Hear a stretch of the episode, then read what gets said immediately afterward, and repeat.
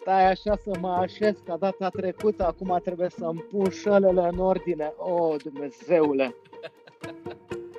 Bă, ne poate tehnologia. Da, așa este. A, am așa un fel de deja vu, dar nu e vu, e deja here. Ce a fost zgomotul ăla? Îmi place. Așa. Te las să faci un intro rapid. Așa, da, mulțumesc. Uh, bună seara tuturor ascultătorilor.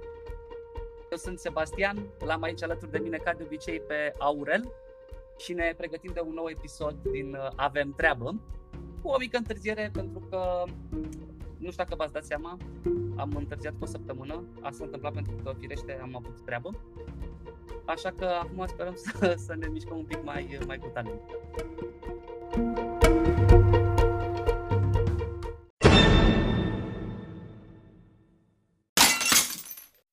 Da, salutare, salutare. Uh, spre deosebire de data trecută, acum podcastul este într-un format mai remote din uh, motive pur obiective și se pare că nu avem doar un ascultător, așa că este bine, există potențial și mulțumim foarte mult pentru timpul acordat. Într-adevăr, avem o mică întârziere, dar sperăm că o să merite, iar uh, ceea ce vom discuta astăzi sper să suscite cât de cât interes.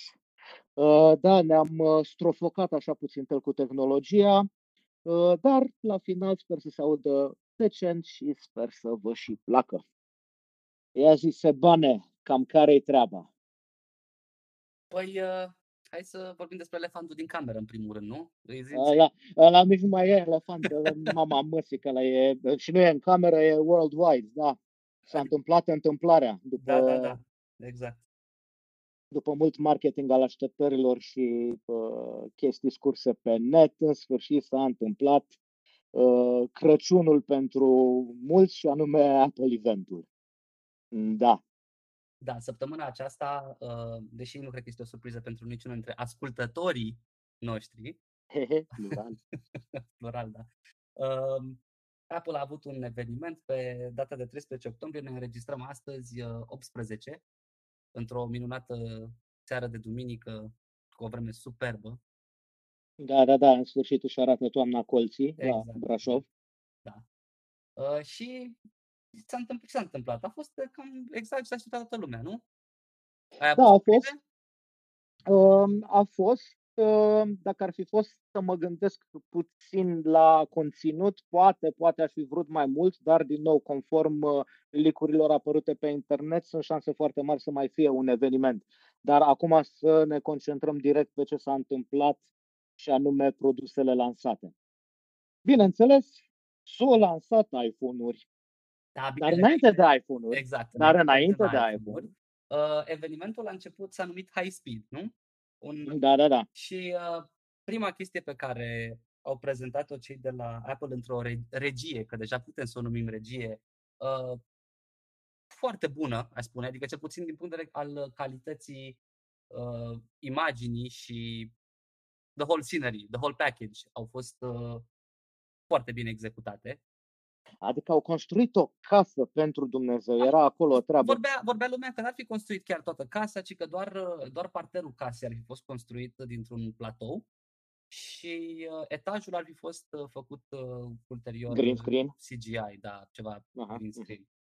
Uh, și evenimentul a început prin uh, a ne prezenta Culmea, mie mi s-a părut o surpriză chestia asta, nu mă așteptam să înceapă chiar așa evenimentul, cu HomePod acel produs care nu, nu se vinde în România și în alte 90% din piețe în care Apple activează. Da, da, da, da exact. da, HomePod. Uh, ce părere ai? Adică după ce Apple ți-a prezentat acum, cred că sunt vreo 3 ani, mai mult poate, de când uh, a apărut HomePod, așa cum îl știm, mă rog, cum îl știu cei care au acces la el, uh, acum a prezentat un HomePod mini. Într-adevăr, cred că cel mai important, o să începem direct cu uh, ce mi-a plăcut foarte, foarte mult și anume uh, prețul. Discutăm de un device la 99 de dolari, bineînțeles, gândindu-ne la România, respectiv Europa, mai trântește o convertire în euro, poate, poate niște sales tax, poate, poate niște transport tax, deși uh, o să discutăm și despre anumite prețuri care deja au curs în alte țări. Păi, uh, putem uh, să pointificăm direct din prima... Pointificăm. uh, putem, da. putem să menționăm din prima, de exemplu, prețul de pe Apple Germania. Pentru mine a fost tot timpul folosit ca un, uh, un preț de reper, pentru că în general se face conversie din euro, din prețul european în lei și uh, markup-ul, cel puțin la authorized resellers, la resellerii autorizați, uh, nu prea există acolo. Uh, m-a surprins prețul și pe mine, 96,5 euro. Este pentru prima dată, cred, când Apple uh, oferă un produs la o paritate de 1 la 1 euro-dolar. Da, și probabil resellerii o să mai trântească uh, niște fir, firei pe lângă și să zicem că se apropie. Da, Nevertheless. Da, da. Uh, ce este interesant, um, HomePod-ul a venit uh, foarte mult să completeze uh, framework-ul Apple de Smart Home și anume partea de HomeKit. Deci partea de automatizări și așa mai departe. A fost, a fost marketizat extrem, extrem de mult pe partea asta. Ca și dovadă, dacă te uiți la regia cu casa, efectiv, cum am zis, construită, Uh, HomePod-ul vine cu foarte multe uh, scenarii pe partea de, de HomeKit, cu uh, acest nou feature numit Intercom. Pe lângă, bineînțeles, capacitățile lui de redare de muzică, bineînțeles, partea cu Siri, care eh, e, e și nu e. Multă lume critică în continuare Siri, dar, dar na. Da, bine, Siri ca asistent într-adevăr, și eu cred că a rămas în urmă. Eu, eu pot să zic că sunt în măsură să vorbesc despre Siri pentru că folosesc Siri în fiecare zi. Eu nu cred că am... Oh, stai liniștit. sunt acolo, bine. Scenariile mele sunt destul de straightforward și din topor, dar uh, sunt momente în care pur și simplu mm, eșuează mizerabil. Chiar dacă sunt zile în care efectiv funcționează bine, după care trosc și o dă peste bot de zici că nu e adevărat. Granted, uh, vorbim în general despre uh, un produs Apple care este puțin diferit de concurență. Ia spunem la ce te-ai gândit. Păi eu ziceam mai devreme că Siri a rămas în urmă, e clar. Adică eu folosit, eu de exemplu n-am mai inițiat un apel uh, în care efectiv să apăs să caut contactele în phone și să sun pe cineva. Chiar folosesc Siri, adică chiar îmi dau, să zic așa, silința să folosesc Siri. Și Siri, într-adevăr, a rămas în urmă, dar avem niște potențiale vești bune, nu? Adică știm că Apple angajează transcriberi de Siri cu limba Da, română. ceva de genul annotation analyst. Da. Hai, hai să facem o glumă. Îți dai firința. da, exact. Ang- angajează oameni care se ocupe cu practic transcrierea de conversații pentru asigurarea calității atunci când utilizatorii își dau aprobarea pentru, uh, pentru ca acele înregistrări și comenzi de la Siri să fie, să fie păstrate de către Apple, anonim.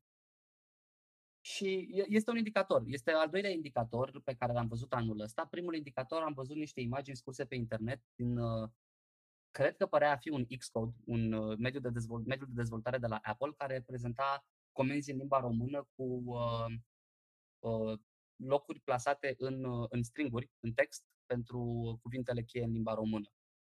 Și e, uh-huh. e foarte posibil ca, probabil chiar în iOS 14, undeva la începutul anului viitor, cred eu, deci e doar o supoziție, probabil un 14.3 sau ceva de genul ăsta ar putea veni, pentru că în momentul în care reduci prețul atât de mult la HomePod și încerci să-l marketizezi atât de bine și ca Home Hub și ca device stereo, nu? că putem folosi două la fel ca la HomePod-ul mare, să spunem, uh-huh eu cred că, că este impending. Cred că ne putem aștepta ca Apple să-și extindă suportul pentru Siri și la nivel european ca să, hai să fim sinceri, vândă, vândă mai multe dispozitive. Da, bineînțeles. Uh, da, HomePod-ul este atractiv din multe puncte de vedere. Uh, vor aduce uh, și feature-uri din vechiul HomePod pe partea de conectivitate cu Apple TV-ul. Poți face un array de HomePod-uri de astea mici, astfel încât să Uh, zi să redai sunetul din ce mi-aduc aminte. Uh, interesant este că unul mare cu unul mic nu se pot împerechea. Da, și pe, și pe mine am observat. Asta. N-am, n-am, n-am stat să sap în tehnicalități, nici nu cred că sunt relevante, este o da. dezamăgire. Da, uh, chipsetul din HomePod este același cu cel din uh, Apple Watch Series 5, S5-ul, uh, destul de puternic pentru o boxuță, dacă stai să te gândești. Și ce mai este interesant ca și tehnologie este Thread Networking Technology din, uh, din HomePod. Acest Thread este low power IPv6 enabled uh, și face parte din tehnologiile pe care Apple împreună cu alte uh, corporații de mari dimensiuni, bineînțeles, uh, au ajuns la concluzia că ar face bine să facă un consorțiu și să le uh, standardizeze. A fost la un moment dat, cred că anul trecut, prin toamnă, mega știrea în care Apple cu Zigbee, cu Amazon, cu Google au bătut palma să implementeze o astfel de Sunt, standardizare. Sunt multe companii acolo care fac asta. Da, da, da. Inclusiv Ikea, da, exact. Legrand, cred că și cei care se ocupă de standardul pentru uh, KNX, parcă, dacă nu mă înșală memoria, și ei uh-huh. sunt implicați în chestia asta. Din ce am, din ce am observat în acest uh, Home Alliance, parcă sau nu, nu mi-am exact numele. Ceva de genul, uh, da, fac da, da. parte cam toți care sunt uh, the bread and butter în industria de automatizare. Da, da, relevanți, exact, relevanți. Uh, și de asta zic că tehnologia asta este interesantă și poate de aia nu se pupă cu HomePod-ul vechi, pentru că e posibil ca și această comunicare să se bazeze pe acest protocol low power, IPv6, whatever uh, underlying technologies. Deci e posibil să existe mult mai multe aspecte SF în ghilimele în spate care să dicteze. Corect. Hai să revenim puțin uh, și la da. uh, chestia asta cu uh, acest protocol, ca să înțeleagă și ascultătorii noștri la ce înseamnă protocolul ăsta pentru. Așa, pe scurt, bineînțeles că nu putem, nu putem acum să acoperim tot, toate specificațiile lui. Uh, dar ce înseamnă protocolul ăsta, de fapt? Pe scurt. Ce înseamnă? Uh, în primul și în primul rând uh, vorbim despre IPv6. Uh, vorbim despre low power uh, și este on top of the Wi-Fi spectrum. Deci nu vorbim despre uh, Bluetooth, care poate fi unreliable, este o îmbunătățire la nivel de conectivitate. Nu o să intrăm în fizica cuantică a lui, dar promite exact, da. multe. Momentan, este primul device despre care am auzit uh, acest lucru și e foarte interesant că Apple are deseori obiceiul de a nu prezenta în keynote-uri uh, anumite aspecte uh, de origine pur tehnică, dar mi-a plăcut foarte mult că în specificațiile produsului era trecut acolo zbang, threads și repede de Google, află ce e cu da. chestia asta. Mm, păi, interesant. Probabil permite și acel uh, mesh networking pe care uh, HomeKit-ul ca și standard, să știi că, de fapt, cred că știi sigur, nu îl permite, dar uh, majoritatea device-urilor non-HomeKit pe bază de Bluetooth Low Energy permit mesh networking. E, e foarte interesant de ce Apple nu a mers păi în direcția. Eu, eu cred în că fine. era clar că lumea nu mai este dispusă să-și, uh, să-și cumpere acum o locuință sau să-și renoveze o locuință, fie de orice dimensiune, în care să-și tragă cabluri noi pentru uh, automatizările clasice, acelea prin KNX și așa mai departe. Da, da, da, Era clar da, da. că aportul pe care l-a adus, l-au adus, de fapt, uh, Google, Amazon, Apple în zona asta de smart home a depășit cu mult uh, a adus, mai, a adus la un nivel mult mai accesibil partea asta de automatizări și a cam scos în desuetudine cu totul chestia asta de uh, atrage cabluri, de a face chestii. E mult mai uzual pentru toată lumea să, să-și ia un back smart, să-l bage în, uh, uh, să-l bage în, uh, în socketul lui acolo, să bage un bridge în priză și așa mai departe și pur și simplu să meargă prin Wi-Fi. Și ce e important de înțeles din uh, concluziile pe care le-am tras eu din chestia asta cu alianța asta pe care încearcă ei să o, să o pună la punct, este că încearcă să combine toate standardele existente în momentul de față, folosite de către toți producătorii, într-o singură specificație, o structură în asta piramidală, astfel încât să nu mai conteze ce dispozitiv ai și de la cine este și ce standard de comunicare folosește dispozitivul ăla. Ele pur și simplu să comunice uh, într-un, uh, într-un spectru din ăsta, într-un singur standard de specificații care, bineînțeles, de poate include și da. alte subspecificații, dar ele devin subspecificații la, uh, la acest protocol din care, uh, și asta mi s-a părut interesant, anul ăsta, nu? Ar trebui până la sfârșitul anului să avem o implementare a draft? specificații pe draft. Da. Ceva de Și gen. anul viitor Exact, primele exact. dispozitive care să se lanseze cu, cu Mhm. suport full pentru așa ceva. Care pot fi, și cu asta am încheiat, uh, care pot fi inclusiv dispozitive pe care deja le avem în casă. Nu se schimbă. La multe dintre ele nu Da, se schimbă. rămâne de văzut, ră... da. Rămâne de văzut cât de generos este pro, uh, producătorul să împingă niște firmware updates și așa mai departe. Bun. Uh, Ce mai este interesant, cum ziceam, uh, pe partea de feature-uri, HomePod-ul permite acea funcționalitate intercom pe care am mai văzut-o deja în acțiune la Google, în sensul în care dacă uh, te afli într-o cameră uh, și ești tu singur singurel acolo și la o distanță de mai multe camere uh, se află membri ai familiei tale, tu poți face broadcast la un mesaj comandând Siri și spunând uh, cuvinte cheie cum ar fi acest intercom și să faci o distribuție a mesajului către dispozitivele Apple înrolate în respectiva familie. Merge de pe HomePod către toate, în speță Apple Watch, iPhone, iPad, Mac și așa mai departe. Uh, Da, interesant, uh, putem spune funcțional. Um, Ce mai e de spus? Bineînțeles, uh, au descris capabilitățile muzicale, foarte drăguț. În fine, și foarte, foarte important și subliniez asta pentru că o să uh, ne luăm puțin tel la trântă, uh, mai încolo, nu eu cu tine, tu cu mine, ci așa, uh, la nivel de polemică, acest HomePod vine la pachet cu un încărcător de 20 de W. Să ținem minte, să ținem Da, o minte să, o să discutăm acest despre această aspect. dramă mondială uh, imediat. Uh, pe mine m-a dezamăgit o singură chestie la HomePod. Hai că, gen că pot să accept saltul de 3 ani între generații, astfel încât să nu pot să împerechezi un HomePod mini cu un HomePod normal. Cine știe, poate într-adevăr specificațiile smart de care tocmai discutam, acel chip uh, S5, uh, System on a chip S5, chiar, uh, chiar face o diferență foarte mare. În schimb, m-a dezamăgit să constat că array-ul ăla care făceau HomePod-ul cu adevărat să se audă bine, acel array de microfoane de spatial awareness, lipsește de pe HomePod mini. Mhm. Asta a fost uh, principala Da, așa chestie este. pe care, mai mult ca sigur, au făcut-o ca să reducă costul. În schimb, tare mie, eu am avut ocazia să ascult într-un Virgin Megastore uh, HomePod-ul și mi-a plăcut foarte mult. L-am auzit chiar în comparație cu un, uh, cu un Sonos, cu un CD boxe Sonos. Și ele mi-au plăcut, nu are rost să, să mint. Mai ales pentru uh, non-audiofil mi s-au părut chiar, uh, chiar mișto. Numai că acum stau și mă gândesc că poate fix chestia aia de a spune HomePod-ul unde vrei tu în casă s-ar putea să nu mai funcționeze pentru că nu se mai adaptează automat uh, în funcție de echo, rev- reverb și așa mai departe. În fine, cred că am întins-o un pic cu HomePod-ul ăsta, așa e când ne încingem noi pe, pe chestii mai geeky. Da, acum, într-adevăr, HomePod-ul uh, prezintă și uh, prețul este ok. Uh, rămâne de văzut dacă va veni pe un canal oficial în uh, România, pentru că uh, eu personal nu sunt mare fan a cumpăra produse Apple venite de la terți care le aduc pe diverse, uh, să spun așa, canale din nou. Bun, HomePod, HomePod, bineînțeles.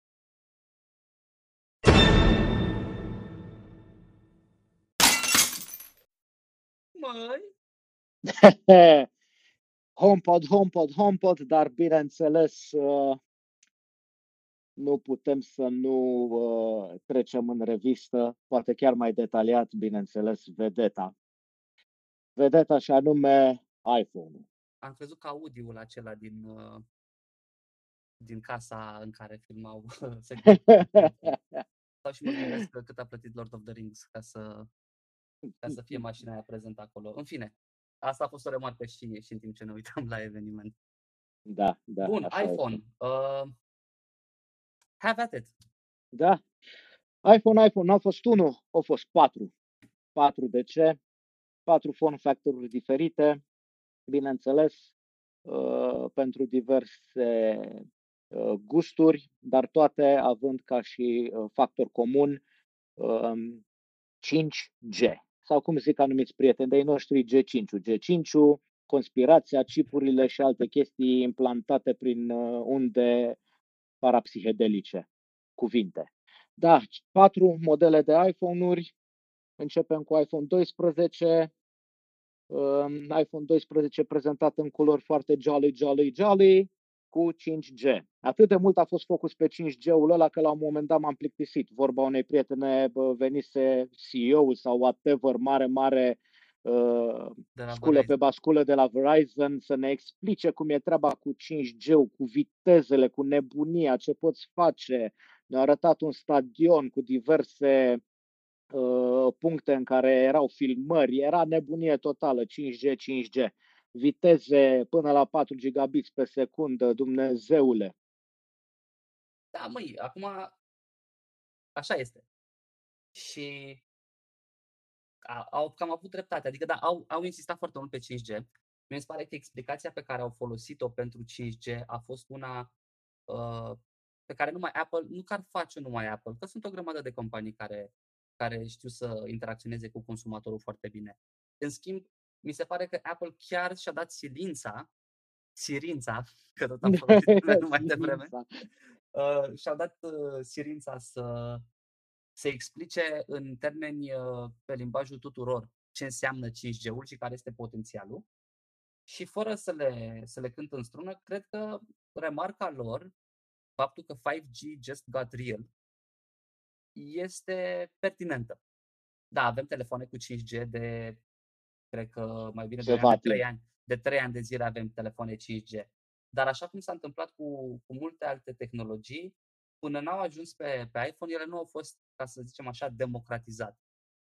Într-adevăr, iPhone-ul este dispozitivul uh, Uh, cum să zic eu, cel mai hip și pe care toată lumea îl dorește, toată lumea. Bineînțeles, vorbim acum de gusturi și gusturi, dar uh, setează un așa zis standard când vine vorba de, de telefoane. Cu bune, cu rele, oho, și avem de spus și la uh, not the good thing, suficient de multe, dar, într-adevăr, a fost democratizat, un cuvânt ales foarte bine, Uh, și mai mult de atât, 5G-ul uh, da, este un evolutionary leap uh, în viteză și în posibilitățile tehnice, dar trebuie să mai discutăm și faptul că vorbim de două spectre de 5G. Din păcate, unul dintre ele și care contează cel mai mult și care permite asemenea viteze este prezent momentan numai în Statele Unite și anume uh, the millimeter, millimeter wave. Exact. Da. Uh, acele viteze absolute, se, absolute foarte mari se, se uh, realizează pe acest spectru. Da. În România, uh, vitezele nu vor fi acolo și nici nu cred că există momentan în plan o licitație pe acel spectru de unde radio. Da, am înțeles că licitația de la Ancom întârzie. Uh, deja cred că are o întârziere de aproape un an de zile de când da. trebuia să aibă loc. Uh, și noi nu avem de ce să ne plângem în România, pentru că 5G-ul standard este comparabil cu vitezele 4G din, uh, din România. Uh, 5G-ul vine să rezolve probleme pe care le au fix, de exemplu, cei care locuiesc în Statele Unite ale Americii, unde datorită în anumite state, din cauza densității populației, mă rog, de fapt, uh, împrăștirii populației, nu a densității ei, sau densității scăzute a populației, ca să-i spunem așa, Uh, nu s-a investit în 4G și acolo unde prins 4G vitezele sunt uh, destul de proaste. În România, de exemplu, cum este în Brașov, uh, avem viteze excelente pe 4G și aș îndrăzni să spun chiar comparabile cu specificațiile de jos, cu the lower barrier ale 5G-ului. Și ca să nu ne înțeleagă, o să mai adaug o singură chestie, ca să nu fim înțeleși greșit, mai ales eu, că eu am făcut remarca asta cu democratizarea 5G-ului, nu zic asta doar pentru că Apple a făcut uh, pasul ăsta și pentru că Apple sunt, uh, oarecum, nu știu, să vezi, doamne, cei mai buni, cei mai tari sau mai știu eu ce. N-au inventat ei apa caldă uh, și cu siguranță nu, nu, sunt, uh, nu sunt cei care au inventat 5G-ul, dar este foarte important de, de înțeles că tehnologia a fost democratizată uh, doar pentru că iPhone-ul va putea fi folosit ca un dispozitiv tractor. Operatorii vor împinge aceste iPhone-uri 5G la nivel mondial. Apple chiar s-a a insistat să menționeze că a făcut un parteneriat uh, extins de testare cu toți operatorii majori la nivel mondial ca să se asigure că telefoanele acestea vor funcționa bine pe rețelele lor 5G și pe listă, dacă ți amintești pe slide-uri, apărea inclusiv, apăreau inclusiv Orange, Vodafone, telecom și așa mai departe. S-a depus un efort acolo și democratizarea înseamnă că, practic, un telefon de larg consum, să spunem așa, deci nu o versiune 5G a unui uh, Galaxy sau mai știu o altă, altă versiune specială, ci pur și simplu toate telefoanele, toate iPhone-urile care se lansează anul acesta vin cu 5G și asta nu este decât, este excelent pentru absolut toată lumea, indiferent de ce parte a bărcii te afli tu, indiferent dacă ești fan Android, dacă ești fan iOS, discuția asta precede absolut, uh, trece peste absolut orice element de genul ăsta. Este pur și simplu vorba că acum operatorii vor fi cu adevărat interesați să investească în tehnologia asta pentru că au dispozitive tractor pe care să le folosească pentru asta. I rest my case. Într-adevăr.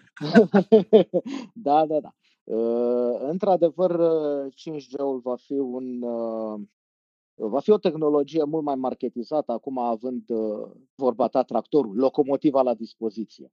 Uh, pe lângă 5G, bineînțeles, s-a făcut, uh, s-a subliniat uh, extrem de mult capabilitățile uh, tehnologice ale procesorului. Vorbim de procesorul A14, a fost prezentat și pentru uh, noul iPad Air. Din nou, au explicat Uh, capabilitățile, arhitectura, bineînțeles, pentru, uh, într-un limbaj, um, să spunem așa, nu pretențios. Um, da, a 14-5 nanometri, uh, nuclee grafice performante, nucleele, bineînțeles, ale procesorului extrem de performante.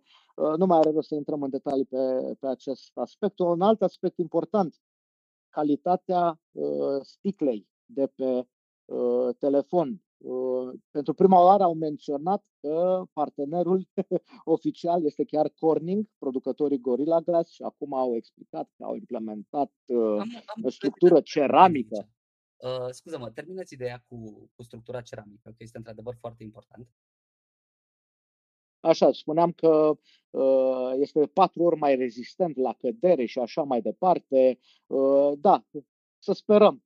Acum așteptăm testele. O să avem uh, câțiva youtuberi, uh, cum să spun eu, uh, specializați. Putem, să le spunem numele, pentru că nu, nu, nu este nicio... Jerry Rig Everything, de exemplu, cu siguranță uh, he will take a stab at it la propriu și la figurat. Da, da, da. Vom vedea.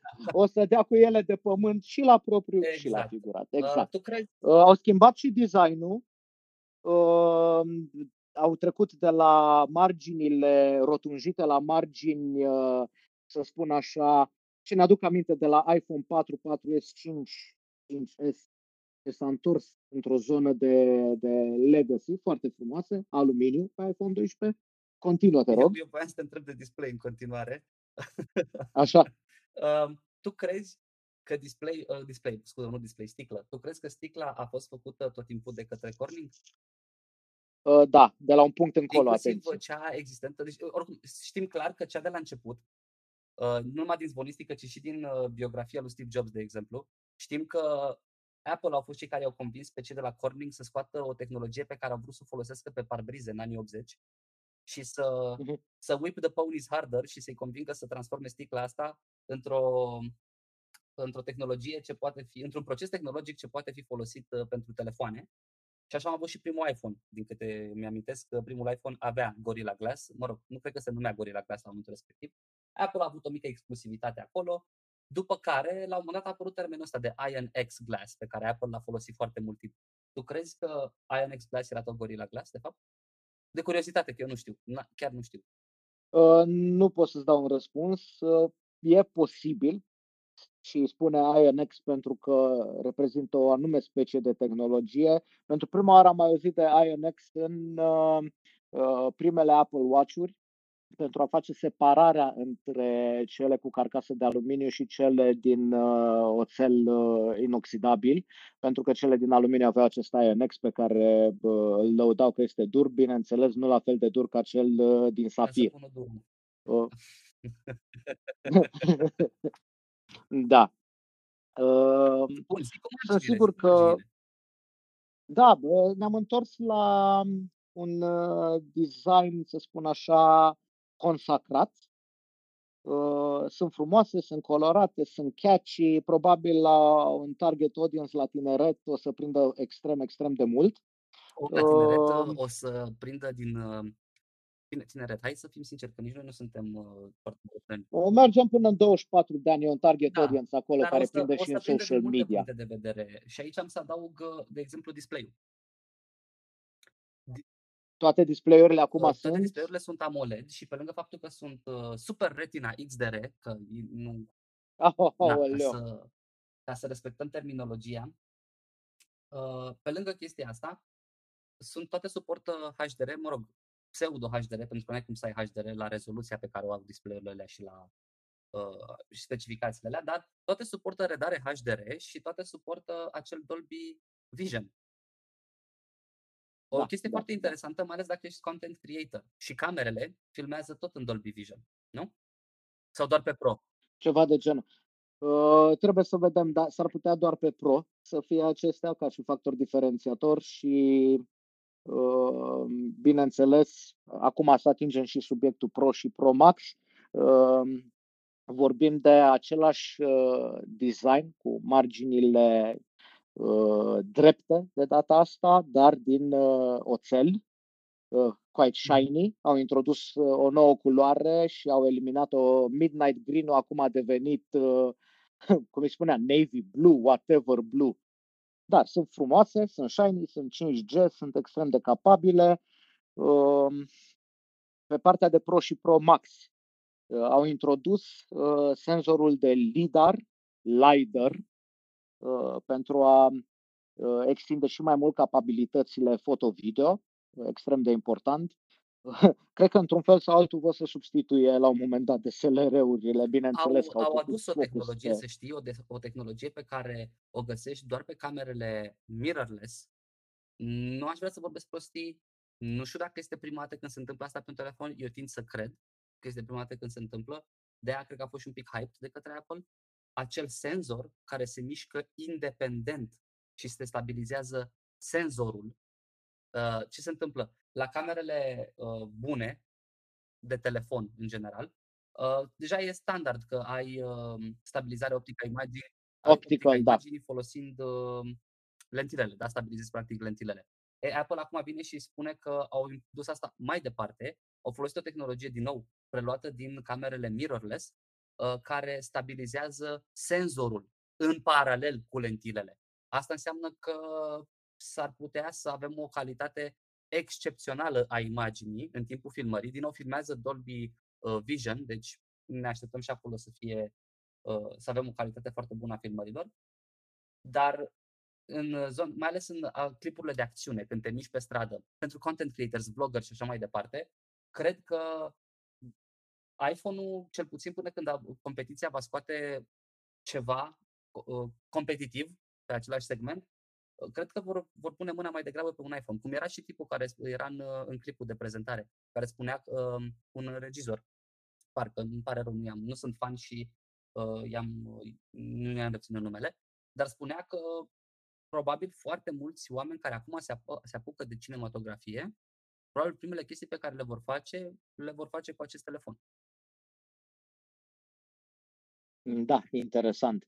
Uh, uite, vezi că ai, ai zis o chestie foarte importantă. Nici pentru mine nu a fost uh, uh, aspectul capabilităților camerei atât de important. Eu nu sunt, uh, ziceam că cred că fac 200 de poze maxim pe an, uh, aia e, și la ce stil de încadrare am mai bine uh, îi pun pe alții să facă pozele pentru mine. sunt pilaf la aspectul Face ăsta, bine, în fine, dar Uh, din punct de vedere creație de conținut uh, foto-video, sunt sigur că va fi ce trebuie. Um, Da, uh, camere, procesor, calitatea sticlei, uh, build quality, bineînțeles. Uh, Da, au introdus un uh, nou element al ecosistemului uh, Apple și anume au resuscitat brandul MagSafe, introducând un nou stil de Până, încărcare. până, până ajungem Este la acest similar subiect, cu îmi- îmi cer scuze că te întrerup, uh, foarte sensibil cu, cu încărcarea și nu doresc să cauzez palpitații Da, cardi- da, da, stai, cardiaci stai, stai. ascultătorilor noștri. Vorbim doar de Până, încărcarea până aia, ai ajungem la răbdare, că încărcare, ca să restul... vorbim în ea într-un, într-un pachet de sine stătător, ca să zic așa. Uh, mi se pare foarte important și acest chipset U1 pe care l-au introdus uh, în iPhone. A, da, și unul este și în noile Exact. HomePod-uri Și mini. este și în, uh, și în iPad Așa Air. De este. fapt, este în toate dispozitivele care vin cu uh, de la S5, sistemul monocipul S5 în sus și dispozitivele care vin cu uh, A14 în sus. Ne așteptăm să existe și altele. Și A13? Și A13. Ok, și A13. Și A13. Da, da, da. Pe și, i- și iPhone 11 le Corect, are corect, corect. acest 1. Chiar erau ingineri de la Apple care spuneau pe Twitter că în sfârșit se bucură că, spuneau anul trecut, că se bucurau că în sfârșit munca lor de ani de zile este culminată prin lansarea și că o să vedem noi mai, o să vedem Da, noi e mai încolo vizibilă. ce înseamnă tehnologia aia. Pe scurt, ce știm că înseamnă tehnologia aia? Nu, nu, e un, nu, e un Ah, pop, nu stai este așa un că pop trebuie quiz să- pentru tine, dar uh, face un pic mai interactivă conversația așa. Da, bineînțeles, stai că trebuie să-mi dreg glăsciorul. da, un ultra, u, cum îi spunea, ultra Exact, da. wideband. Da. Um, acest chip uh, permite o localizare, uh, să spunem așa, pinpoint accuracy, uh, în primul și în primul rând, uh, introducând simplitate în interacțiunea uh, dintre device-uri. În ce sens? Uh, Cel mai bine este să explicăm cu cazuri practice. De când cu U1, comunicarea dintre două iPhone-uri poate fi făcută seamless, fără probleme, mai ales când faci airdrop. Efectiv te întorci cu iPhone-ul tău către iPhone-ul partenerului și ele uh, vor intui că tu vrei să transmiți date și, uh, ca să spun așa, se realizează un conduit, un canal de comunicare instant între cele două dispozitive, pentru că U1 de la partenerul 0 către U1 de la partenerul 1 Tu așa comunică numești de la 0 la 1 instantaneu. de fel? Alte Așa îmi place mie să zic pe 0T1, știi? A dracului fizică. Uh, Bineînțeles, multe alte cazuri care pot fi extinse chiar în zona de realitate augmentată, pentru că un dispozitiv cu U1, mai ales unul are capabilități uh, low power, uh, deci acest dispozitiv poate să fie prezent în uh, realitatea augmentată. În momentul de față iei iPhone-ul, dai drumul la cameră, pointezi către uh, mediul înconjurător și îți apar diverse beacon-uri, să spunem așa, uh, beacon-urile fiind uh, greeted de acest U1. Ele sunt uh, prezente pe hartă și acuratețea Da, este, este, este al o naibii de acuratețe bună. foarte bună. Uh, în esență, de fapt, ce am înțeles eu, și știu că te-am întrerupt abrupt acolo, uh, din, ce am, Bagă din mare. ce am înțeles, uh, U1 este strategia Apple sau tehnologia Apple pe care vor să o folosească pentru a aduce uh, așa numitul spatial awareness. Adică dispozitivul care are acest chipset în el să fie conștient cât se poate din punct de vedere digital, bineînțeles, nu vorbim aici de roboți uh, cu inteligență artificială, dar să, să se poată orienta Silon, în silon. spațiu. Și asta este o chestie foarte im- im- importantă, pentru că uh, noi avem giroscop pe majoritatea dispozitiv, pe toate dispozitivele moderne, când vine vorba de telefoane, tablete și așa mai departe, chiar și unele laptopuri. Dar uh, rata de failure este mare, nu ai uh, suport pentru orientări din acestea pe axa Z foarte bune și așa mai departe. U1 și această tehnologie ultra wideband te ajută să uh, ajută dispozitivul să se orienteze în spațiu, astfel încât, de exemplu, dacă ai căuta o pereche de chei și nu ai ști unde sunt cheile alea și cheile alea ar fi în, uh, sub o saltea la pat și acele chei ar avea și ele un dispozitiv U1, wink wink, atunci ai putea să uh, le localizezi la o, cu o precizie de centimetri, din ce am citit despre white paper-ul tehnologic, probabil în realitate un metru. Și asta, asta cred că este de fapt chestia interesantă. Cum a fost și exemplu cu HomePod-ul, nu? în care au apropiat iPhone-ul de un HomePod și automat uh, au comunicat între ele, de la o apropiat de un HomePod mini, în timp ce a redat muzică sau redat muzică telefonul, de fapt, și l-au apropiat de HomePod și practic seamănă, seamănă foarte mult cu uh, transferul NFC, cum îl știm noi de la alte telefoane care se bucură de un chipset NFC deblocat, nu ca la iPhone, dar este mult mai magic, să-i spunem așa. Da, este o. În cazul ăla, cred că în scenariul apropierii iPhone-ului de, de HomePod e posibil să fi lucrat mai multe tehnologii simultan. Între timp, vreau să fac o paranteză în cazul în care pe fundal audiența o să audă drujbe, uh, bormașini și alte bucănituri, da? Uh, Da, viața normal, magică la bloc. Duminică, duminică ora 8 seara uh, e... exact, este, cum să spun eu, e exact, normal. Da, uh, interesant și acestul 1, bineînțeles. Acum, un alt aspect interesant înainte de a ajunge la controverse este, cum ziceam, introducerea, resuscitarea brandului de MagSafe.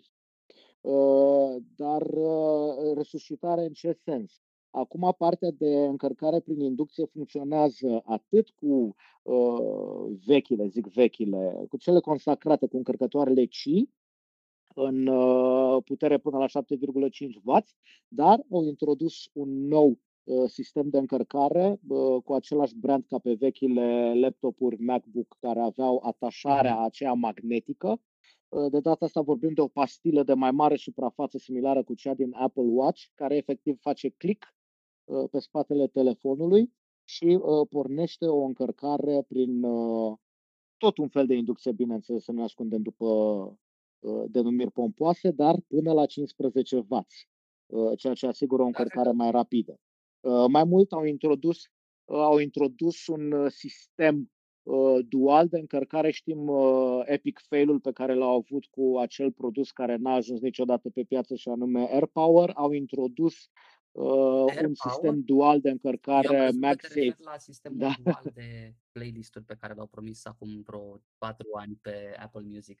Phil Schiller l-a prezentat și chiar mă gândeam zilele astea că they didn't deliver. Glumesc, glumesc. Da, te rog. Da, și acest sistem dual este asemenea, să spunem așa, unui pliculeț care pe o parte se conectează la uh, iPhone din nou prin clicul MagSafe, o parte este pastila cu care se încarcă ceasul, uh, iar acest dispozitiv se alimentează, bineînțeles, de la un charger cu un cablu Lightning. Da, au introdus și foarte multe huse care folosesc tehnologia asta astfel încât să asigure uh, tranziția curenților uh, prin ele, deci tot MagSafe, tot fac click, au introdus chiar și un uh, o husă pe sistem uh, portofel pentru carduri. Uh, Uh, cred că și pentru mașină. Am văzut și suport uh, efectiv uh, docking station pentru iPhone și uh, ceasul pe principiul MagSafe. Da, are foarte multe uh, utilizări practice în sensul că acest cuplaj MagSafe este mult mai uh, rezistent, mult mai uh, durable, mai ales dacă vorbim de uh, suporți de mașină. Da. Uh, deci avem uh, o cantitate mare de accesorii. Cantitate mare de accesorii. Bun. Uh, da, produsele sunt frumoase. Au introdus un nou form factor, iPhone mini, uh, care va fi foarte, uh, să spun așa, popular, mai ales că are și un preț mai mic.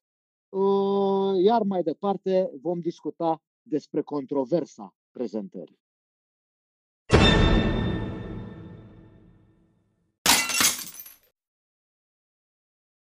Oh, da, oh, da.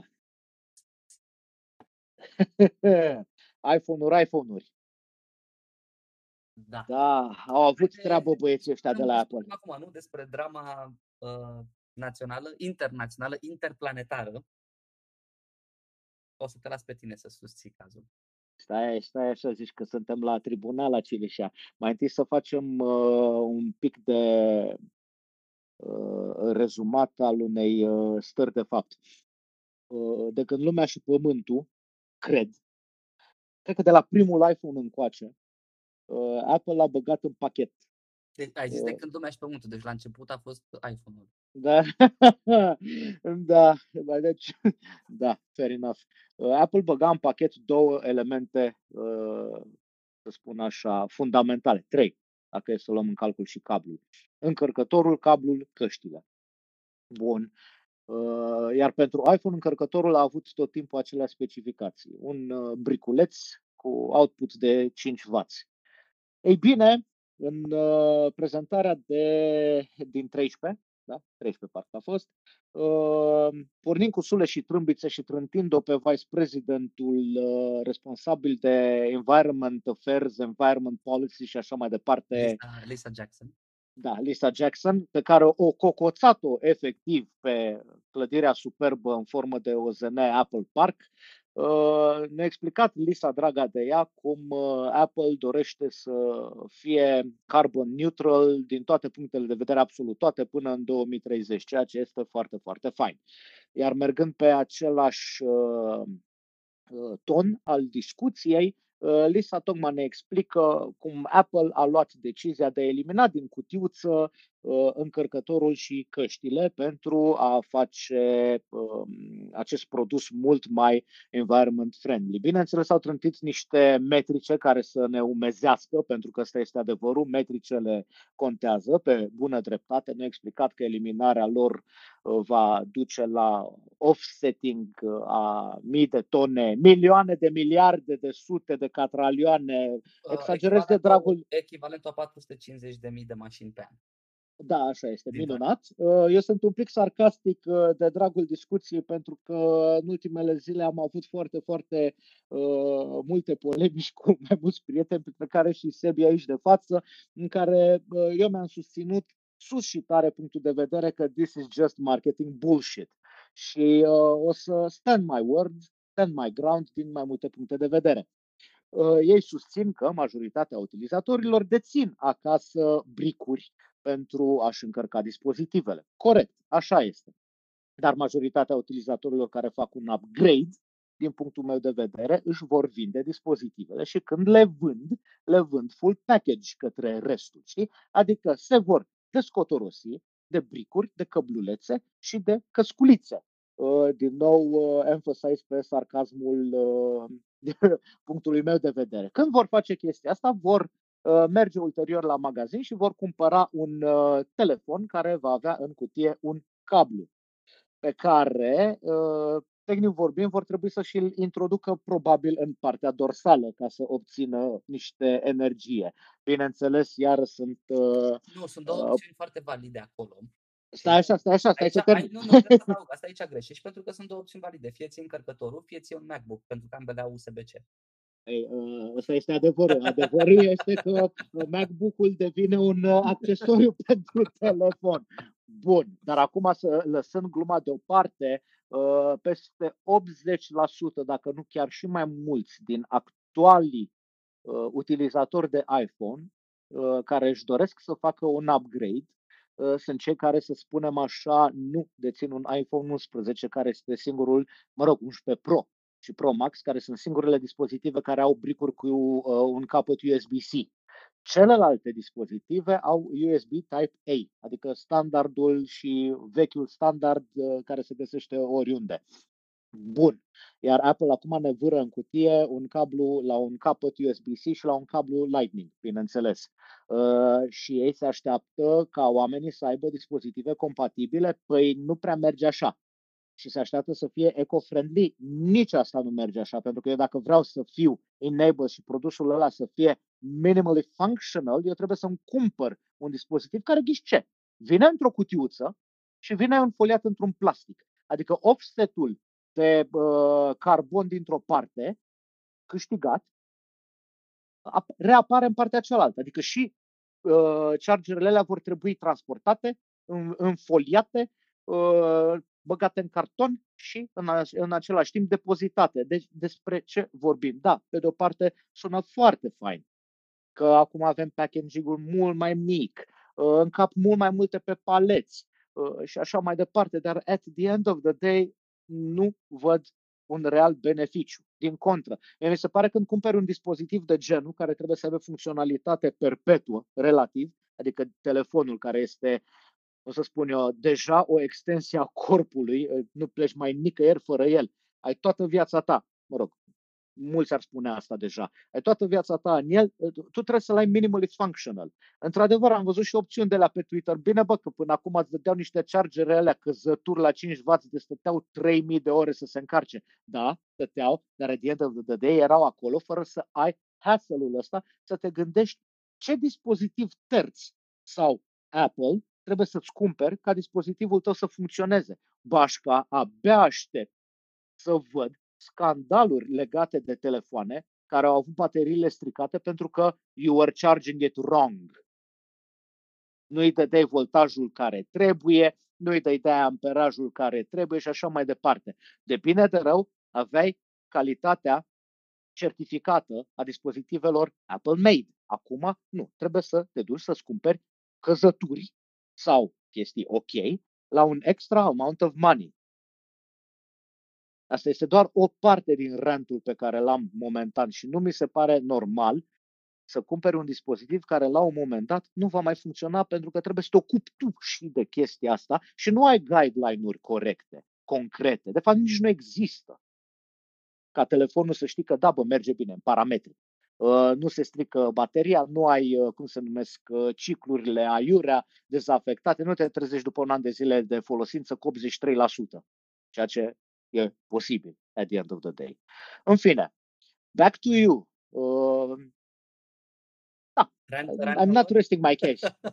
I'm not resting my case, că până la urmă nici măcar nu pot să zic că este un case. Da, Eu sunt dezamăgit de decizie. Ai, cum, după cum ai eludat și tu mai devreme, n-aș putea să spun, ar fi absurd și stupid, să spun că suntem chiar de pe poziții total diferite din punctul ăsta de vedere. Uh, m-am tot gândit toată săptămâna acum în discuțiile pe care le-am avut și cu, și cu alți prieteni și cu, și cu tine. Cum, cum aș putea să exprim punctul ăsta de vedere al meu fără să fără să pară, căci credeți-mă doar pare, că le iau apărarea celor de la, de la Apple. Mie lucrurile mi se par oarecum văzute uh, și aici nu, nu doresc să te contrazic pe tine, uh, Aurel, doar că mi se pare că sunt văzute doar așa ca fiind albe sau negre. Adică fie, fie lumea este de acord și, mă rog, nu, de acord nu ai cum să fii, de fapt, nici eu nu sunt cu adevărat de acord cu chestia asta. Este o schimbare, așa, uh, dar nu o văd la fel, de, de exemplu, eu nu o văd la fel de importantă ca scosul jack-ului, de exemplu, din telefon. Aia mi s-a părut, Hashtag courage. Aia mi s-a Hashtag courage. mult mai uh, fundamentală de paradigmă din punct de vedere a ce, ce are un telefon, ce, ce conectivitate are un telefon. În schimb, pot să înțeleg argumentul de mediu și îmi place să cred că nu s-a trezit Tim Cook într-o dimineață, dar din nou, doar îmi place să cred, că nu s-a trezit Tim Cook într-o dimineață și a zis gata, uh, let's screw these guys over și să, să facem chestia asta, să scoatem încărcătoarele. Eu cred că a fost multă muncă de planificare. Și sunt de acord cu tine. Mi se pare un uh, mare middle finger arătat tuturor consumatorilor atunci când le spui nicio problemă, știm că majoritatea aveți deja încărcătoare acasă. Când o spui așa, pe lângă faptul că sună oarecum peorativ și sună așa uh, foarte, foarte uh, de sus cumva, realitatea este că majoritatea oamenilor care folosesc un iPhone în ziua de astăzi sunt utilizatori existenți de iPhone. Sunt prea puțini care cumpără iPhone-ul pentru prima dată și Apple știe chestia asta. Și luând asta în calcul, având în vedere că majoritatea au deja, dețin generații întregi de iPhone, statistic, citisem o statistică săptămâna asta, din păcate nu am sursa la îndemână acum, care spunea că majoritatea telefonelor, uh, majoritatea iPhone-urilor sunt handed over în familie, mai departe. Dar că în durata de viața unui, uh, uh, unei generații de iPhone, cât timp posed eu un iPhone, de exemplu eu am un iPhone 10 de 3 ani de zile, face luna viitoare, în durata lui de la fel, la da, fel. În durata, în durata lui de viață uh, acumulezi mai multe cabluri. Și adevărul este că eu am acasă, în momentul de față, deși am scăpat de telefoane, am dat telefoane în familie, am de vândut ce drept n-am vândut, dar am dat părinților telefoanele pe care le-am avut înainte, o să zic, cu tot cu bricuri, o să zic că în momentul de față, eu, acum, am un încărcător de iPad normal, un încărcător de iPad Pro din acesta nou cu USB-C și vreo trei bricuri plus cablurile aferente. Dacă nu chiar, am inclusiv o minunăție de cablu de 3 metri de USB-A către Lightning. Luând asta în calcul, eu nu mai pot să văd lucrurile atât de adamant, pentru că luând asta în calcul, tu cu siguranță ai acasă, dacă tu deja ești utilizator de iPhone, tu cu siguranță, adică nu cu siguranță, cu siguranță din nou este o certitudine pe care nu vreau să, să o includ în subiectul ăsta, dar mai mult ca sigur sau foarte probabil, uite, ăsta e termenul mai corect, e foarte probabil să ai alte încărcătoare acasă. E foarte probabil să ai nevoie de fapt doar de uh, de un cablu nou, doar dacă este pentru prima, de un încărcător nou, doar, când, doar atunci când este prima dată când îți cumperi un, uh, un iPhone. Și asta este mai rar decât credem. Adică rata de utilizatori noi în ecosistemul Apple vorbim de aici de offsetul ăla de cutii de care vorbeam mai devreme, că lumea oricum va cumpăra cutia adiacentă încărcătorului, eu cred că sunt mult mai puțini. Sunt mult mai puțini oameni care vor cumpăra un încărcător nou, pentru că majoritatea s-au săturat ca mine de cloaca de cabluri. Și nu mai contează că încărcătorul din cutia iPhone-ului este USB-C la Lightning, pentru că eu dacă acasă am o grămadă de cabluri Lightning cu USB-A și bricurile aferente și chiar un laptop mai vechi pentru a sincroniza datele pentru cine trăiește în PlayStation și vrea să facă asta în continuare, no offense, no judgy, uh, pur și simplu nu, nu văd, nu văd o problemă, nu văd o problemă în chestia asta.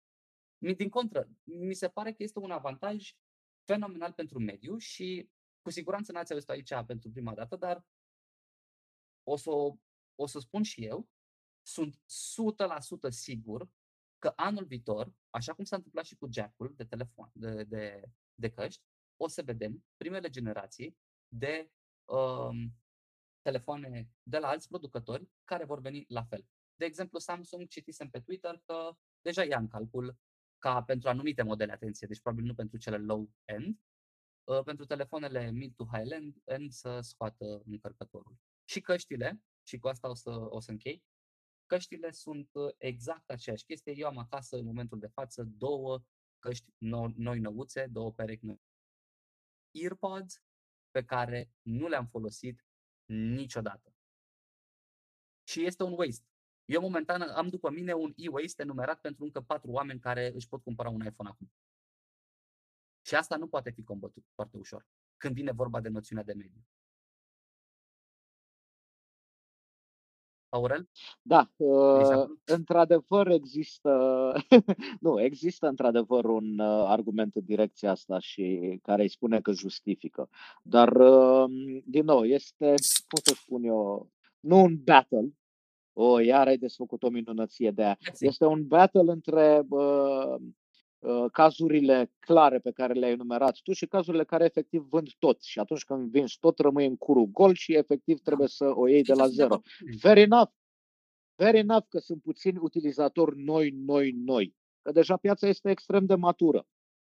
Uh, dar în momentul în care tu dai, tot pachetul, nu mai rămâi cu bricuri, nu mai... Eu, eu cred că noi suntem puțin mai privilegiați și trăim într-o bulă de asta de uh, zi, uh, familiaritate în care noi pasăm mai departe tehnologia uh, către membrii familiei, uh, mergând pe principiul încrederii. Da, l-am folosit, e ok, iPhone-ul merge, dăm înainte, nu, nu îi lași pe uh, membrii familiei să cumpere trânte pentru că știi că chestiile astea funcționează, atunci există bricuri, există un surplus. Dar eu sunt de părere că cei care uh, majoritatea nu este asta. Eu cred că majoritatea este cea care vinde uh, pe piața gri, cum sunt site-urile de specialitate din România, uh, de produse noi și da, second hand. Sunt, am avut... sunt de acord cu tine. Și eu când am dat da. telefoanele da. handover în familie, le-am dat mai departe, le-am dat evident cu tot cu încărcător.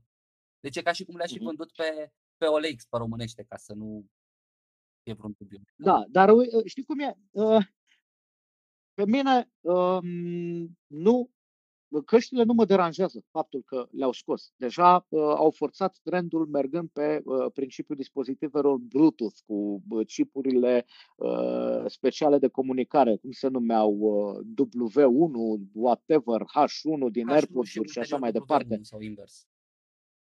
Exact. Uh, care sunt uh, mai speciale ele și asigură o tranziție seamless între dispozitive, mă rog, când vor și ele, că nu sunt flawless. Dar experiența este mult mai faină decât pe uh, vechile sisteme de Bluetooth pairing. Clar. Uh, căștile nu mă deranjează. Uh, deja și standardul Bluetooth a evoluat, a introdus uh, codecuri avansate, în fine, dar la încărcător eu cred că este o chestie mai degrabă de principiu. Nici nu știu, aș putea să-ți, fa- să-ți fac o analogie. Mai ții minte uh, imprimantele de pe, din vremurile imemoriale în care tu te bucurai că îți cumperi imprimantă cu jet de cerneală și uh, stupoarea stuporilor era faptul că nu aveai cablu de conectare între ea, mm-hmm. dintre ea și PC? Bătată. Deci aia era o abominație de gândire. Corect. Și bineînțeles, imprimanta nu era wireless sau alte evident, protocoale evident. șmechere. Înțeleg, înțeleg nu, nu. comparația și sau nici nu știu ce să zic, îți cumpere o mașină, dar conectivitatea dintre rezervor și motor trebuie să o cumperi. Să întreb ceva. Știi? Tu ai mai, ai mai mult de un jucător de iPhone acum acasă? Bineînțeles că sunt caz doar particular. Ale tale, doar ale tale. Uh, doar ale mele, stai să mă gândesc. Am unul de iPhone pe care nu-l folosesc pentru că ar dura secole, am unul de iPad și mai am swappable cele de la Apple Watch care sunt în același okay. standard de voltaj, eu, amperaj și așa mai departe. Eu nu cred că cazuri chiar atât de aparte, pentru că majoritatea utilizatorilor de iPhone sunt foarte fideli brandului. Și da, Sebi, dar eu mă refer aici doar la simplu scenariu. Știi? Iei iPhone-ul, îl folosești, îl vinzi Corect, îl vinzi cu totul. Cu totul dar de-a, de-a lungul vieții tale de utilizator de produse Apple, tu ai acumulat inevitabil foarte multe... Încet, de exemplu, ca să, ca să, ca să ajung la un common ground cu tine pe chestia asta, am încercat să mă gândesc la toți oamenii pe care știu eu și să zic că se poate de sincer și cred că mulți dintre ei, dacă nu chiar toți, sunt prieteni comuni de ei noștri. Am încercat să văd dacă știu pe cineva care are un singur încărcător de iPhone. Și sincer îți zic... Eu, eu, eu, eu râd un pic. Și sincer, Continuă, te rog. Nu râd de tine, Doamne ferește. Da, lumea nu știe, noi suntem și, și video ca să nu știu, să pară mai natural conversație. Da, noi, noi, noi mustăcim. Ideea este că eu nu știu pe absolut niciun prieten de ei noștri care să folosească și să dețină un singur încărcător. Și cred că Apple știe asta mai bine decât oricine. Eu nu cred că și-ar fi, ar fi luat ei o decizie atât de radicală, să supere atât de multă lume, cu potențial, atenție, încă nu știm dacă are potențial, potențial inclusiv de investigație la nivelul Uniunii Europene sau nu, faptul că nu includ acel încărcător sau da, Așa. e o întrebare De exemplu, bună. în Franța includ căști, pentru că sunt obligați prin lege să se includă căști în uh, pe telefoanele. Vreau lege pentru da, încărcătoare. Mie, mie mi se pare în continuare. Este o vorba de un pic de avarie la mijloc, e clar. Este clar, ca să ne înțelegem. Este cât se poate de clar că Apple a vrut mai mulți bani, a vrut de fapt nu să facă offset de carbon, ci a vrut să facă offset de 5G, dacă vrei părerea mea sinceră. A vrut, practic, a luat e prețul 5G-ului, s-a uitat la uh, alți producători precum Samsung, care de-a lungul ultimelor iterații de telefoane și-au crescut prețul între 100-200 de dolari doar ca să uh, includă acel chipset de 5G. Apple a zis, probabil, din nou, e doar o supoziție, rumor mill și așa mai departe, pentru că nimeni nu are de unde să știe, probabil au zis, bă, nene, ce facem, că nu putem să creștem prețul iPhone prea mult, că deja oricum este 1000 de euro în medie 1. Uh, hai să hai să scoatem niște chestii, o învârtim așa un pic cu e-waste, cu nu știu ce, mai crește un pic prețul telefonului, oricum s-au scumpit un pic și iPhone-urile. Într-adevăr, nu la fel de mult cum, uh, cum a fost tranziția la alți producători de telefoane, și au zis, ok, scădem 10 dolari din prețul încărcătoarelor. Au făcut asta. Costă cu 10 dolari mai puțin și căștile și încărcătoarele. Și atenție, încărcătorul de, uh, mi s-a părut chiar uh, clar, încărcătorul de 20 de W de la Apple este 19 dolari și costă exact cât încărcătorul de 5 W. Ambele sunt disponibile pe apple.com buy. Adică mind blown. Eu cred că pur și simplu asta au făcut. Au zis cum mai tăiem puțin și cum atingem și în același timp și targetul de carbon footprint. Eu mă așteptam la asta, deja era o zvonistică foarte clară și mă aștept sincer ca anul viitor iPhone-urile să vină fără nici măcar un port de încărcare. Cred că Apple ne-a arătat acum direcția, acum a făcut-o și cu scosul jack-ului și AirPod-urile prezentate în paralel. Acum au făcut un duo asemănător, ți-au scos uh, bricul de încărcare de la telefon și ți-au prezentat MagSafe. Și cred că anul viitor o să vezi iPhone-ul care nu are niciun port, dacă nu, cel târziu, cel târziu peste 2 ani. Dar eu cred că anul viitor. Sunt de acord cu tine pe chestia asta, adică aștept să văd uh, minunăția fără port. Uh, fair enough că este o tranziție, uh, să zic așa, specifică. Ei au forțat deseori introduceri și extrageri de porturi și pe Mac-uri. Uh, uh au scos uh, floppy-urile fără să avertizeze, CD-urile la fel, Firewire-urile, le, le stă în uh, putirință, să zic așa, să facă chestia asta. Uh, da, în orice caz, vremuri da. interesante. Sunt curios, sunt, sunt uh, foarte curios și chiar vreau să văd uh, ce se va întâmpla mai departe cu uh, cum va reacționa piața. Momentan, sincer, n-am văzut de mult uh, backlash pe chestia asta. Mai mult, mai mult mai vocal a fost lumea când au scos uh, jack-ul decât sunt acum cu, cu încărcătorul. Și s-ar putea să fie ok. Și dacă chiar dacă Apple câștigă, ce zic sincer, chiar dacă Apple câștigă un porcoi de bani, ca asta fac într-un final, sunt o corporație și uh, de-aia eu mă oferesc foarte mult de, de chestia asta cu aleluia Apple că sunt cei mai buni, sunt cei mai tari, pentru că într-un final o companie și singurul scop al unei companii să facă bani pentru acționari și atât. Nu are rost să ne ascundem după deget. Uh, dar nu, din nou, lumea nu s-a plâns la fel de mult și dacă totuși Apple face bani în plus, dar mediul are de câștigat, pentru că trăim într-o cloacă de pământ în care încercăm, începem să băgăm din ce în ce mai mult gunoi, fie că el este de tip gazos, fie că îl găsim în pământ, în atmosferă, nu contează, eu zic că într-un final e un lucru bun. Scurtă recapitulare voiam să-ți propun. Aurel, am pierdut? Uh... Da, da. Nu, nu, nu, nu, nu. Te ascultam cu interes. Mă gândesc că putem să dezbatem uh, uh, impactul tehnologiei și al corporațiilor asupra da, sigur, ar fi mediului în, uh, într-unul din podcasturile viitoare, bineînțeles. Asta. Mi se pare că prea puțină lume discută despre problemele astea. Cine știe, poate ne ascultă Greta. Aurel este mare, mare, fan, mare fan. Uh... Te rog, încetează. Greta de rușine. Acesta, aceste da, este, în regulă. În paflet și trebuie tratată ca atare. Um, bun, mie mi s-a, părut, mi s-a părut evenimentul, cum să zic, voiam să revin un pic la eveniment, să zic că eu sunt dezamăgit. Și sunt dezamăgit nu de uh, lipsa încărcătorului, ci de culori. Nu-mi place, este pentru prima dată că nu-mi place absolut nicio culoare și nicio nuanță. Deloc. Aoleu. Și să știi că contează foarte mult. Adică eu, de exemplu, acum nu pot să mă uit la niciun iPhone și să zic, băi, pe ăsta îl vreau. Nu-mi place cum, nu-mi plac, nu-mi plac culorile. Designul îmi place foarte mult. Uh, apreciez foarte mult întoarcerea la iPhone 4, designul de iPhone 4, culmea la fix 10 ani după ce a apărut iPhone 4. Coincidence? I think not. Uh, mă așteptam la mai multe dispozitive, sincer, de la evenimentul Apple. Mă așteptam și la un AirPods Studio, pentru că îmi doream uh, să văd, în primul rând, despre ce este vorba și cum, uh, cum ar arăta o pereche de uh, studio grade headphones de la Apple. Mm, se zvonea un Apple TV nou cu un focus mai mult pe gaming. Nu pot să zic că mă deranjează faptul că nu l-au prezentat. Mi se pare că Apple TV-ul 4K este overkill și acum. Știu că amândoi folosim un astfel de dispozitiv și cred că ești de acord cu mine.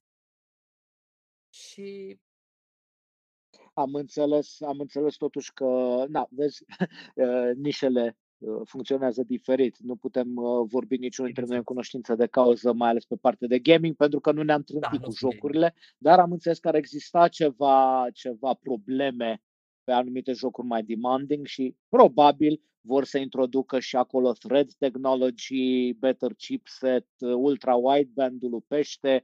Deci, potențial de upgrade clar este. Uh, da, dar, cum am zis, uh, sunt multe informații în uh, legătură cu un potențial eveniment în noiembrie. Chiar s-a făcut pinpoint pe data de 17 noiembrie pentru un nou eveniment care ar fi focusat pe uh, dispozitive suplimentare, printre care uh, mult așteptatul uh, Mac cu arhitectura da. ARM. O absență iarăși foarte...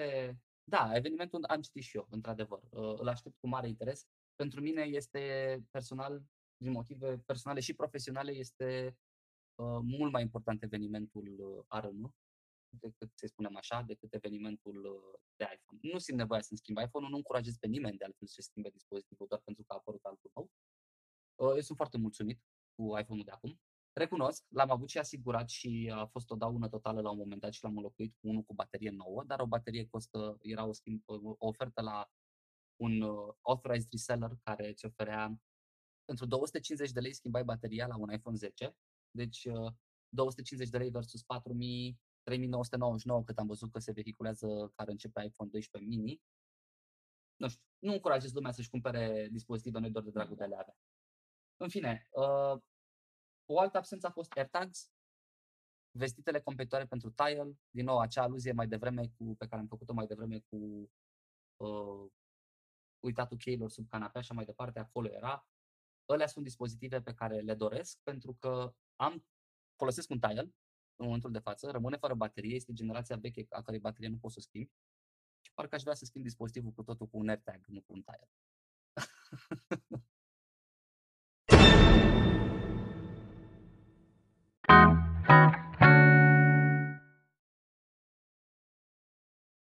altă... But, but, but. But, but. Da. Apple, Apple. O altă chestie care s-a întâmplat uh, cât timp ne-am avut treabă și nu am putut să scoatem un episod la timp, a fost o comisia juridică care a închetat Apple, Amazon, Google și Facebook cu privire la acuzații de antitrust cu iz de monopolie și a prezentat uh, dosarul de analiză după ce au uh, după ce au investigat companiile, sunt undeva la peste 400 de pagini despre uh, ce au descoperit ei și care sunt recomandările lor. În esență, au zis că toate aceste companii dețin un monopol pe un segment uh, cheie în care acestea activează și au recomandat mai departe către probabil legislativ, presupun, să ia măsuri astfel încât aceste companii să fie sparte în uh, mai mic, companii mai mici și așa mai departe. Uh, pentru a preveni orice problemă de competitivitate la nivel. Uh, bine, Comisia doar în America, dar cu siguranță orice decizie care va fi și implementată este la nivel internațional. Este, cum zice și uh, un articol aici pe care îl citesc, whether or not these changes take place is far from certain. Ce s-a întâmplat?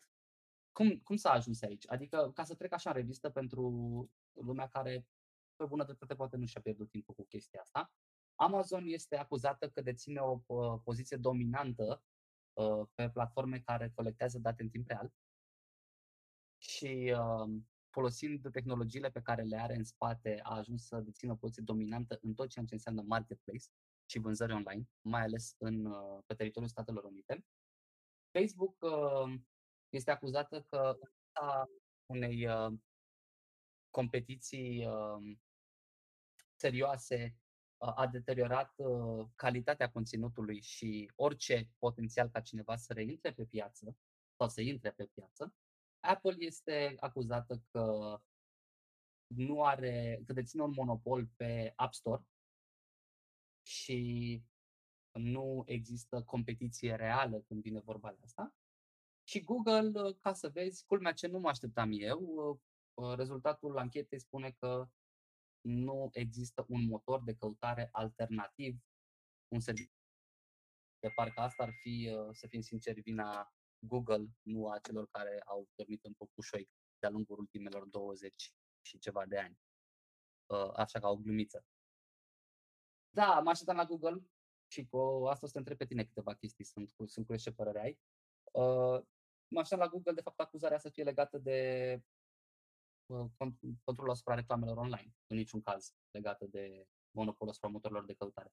Orice motor de căutare, într-un final, devine la fel de bun pe cât îl folosește lumea. Adică nu e practic, ei sunt, intră în ghinionul propriului, propriului lor joc în chestia asta. Nu mi se pare tocmai fair acolo.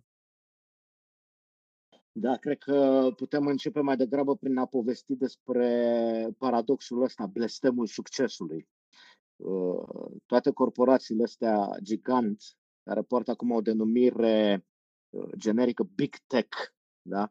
Uh, bineînțeles, toate au crescut prin forțe proprii, la finalul uh, zilei nu putem să uh, punem la îndoială succesul lor. Într-adevăr, există și uh, un comportament care poate să nu fie chiar așa de etic și despre toate companiile anterior menționate, Apple, Google, Facebook, Amazon, sunt elemente care au spus, să spunem așa, un proșcat cu noroi pe, pe uh, reputația lor, dar la finalul zilei sunt uh, companii de succes.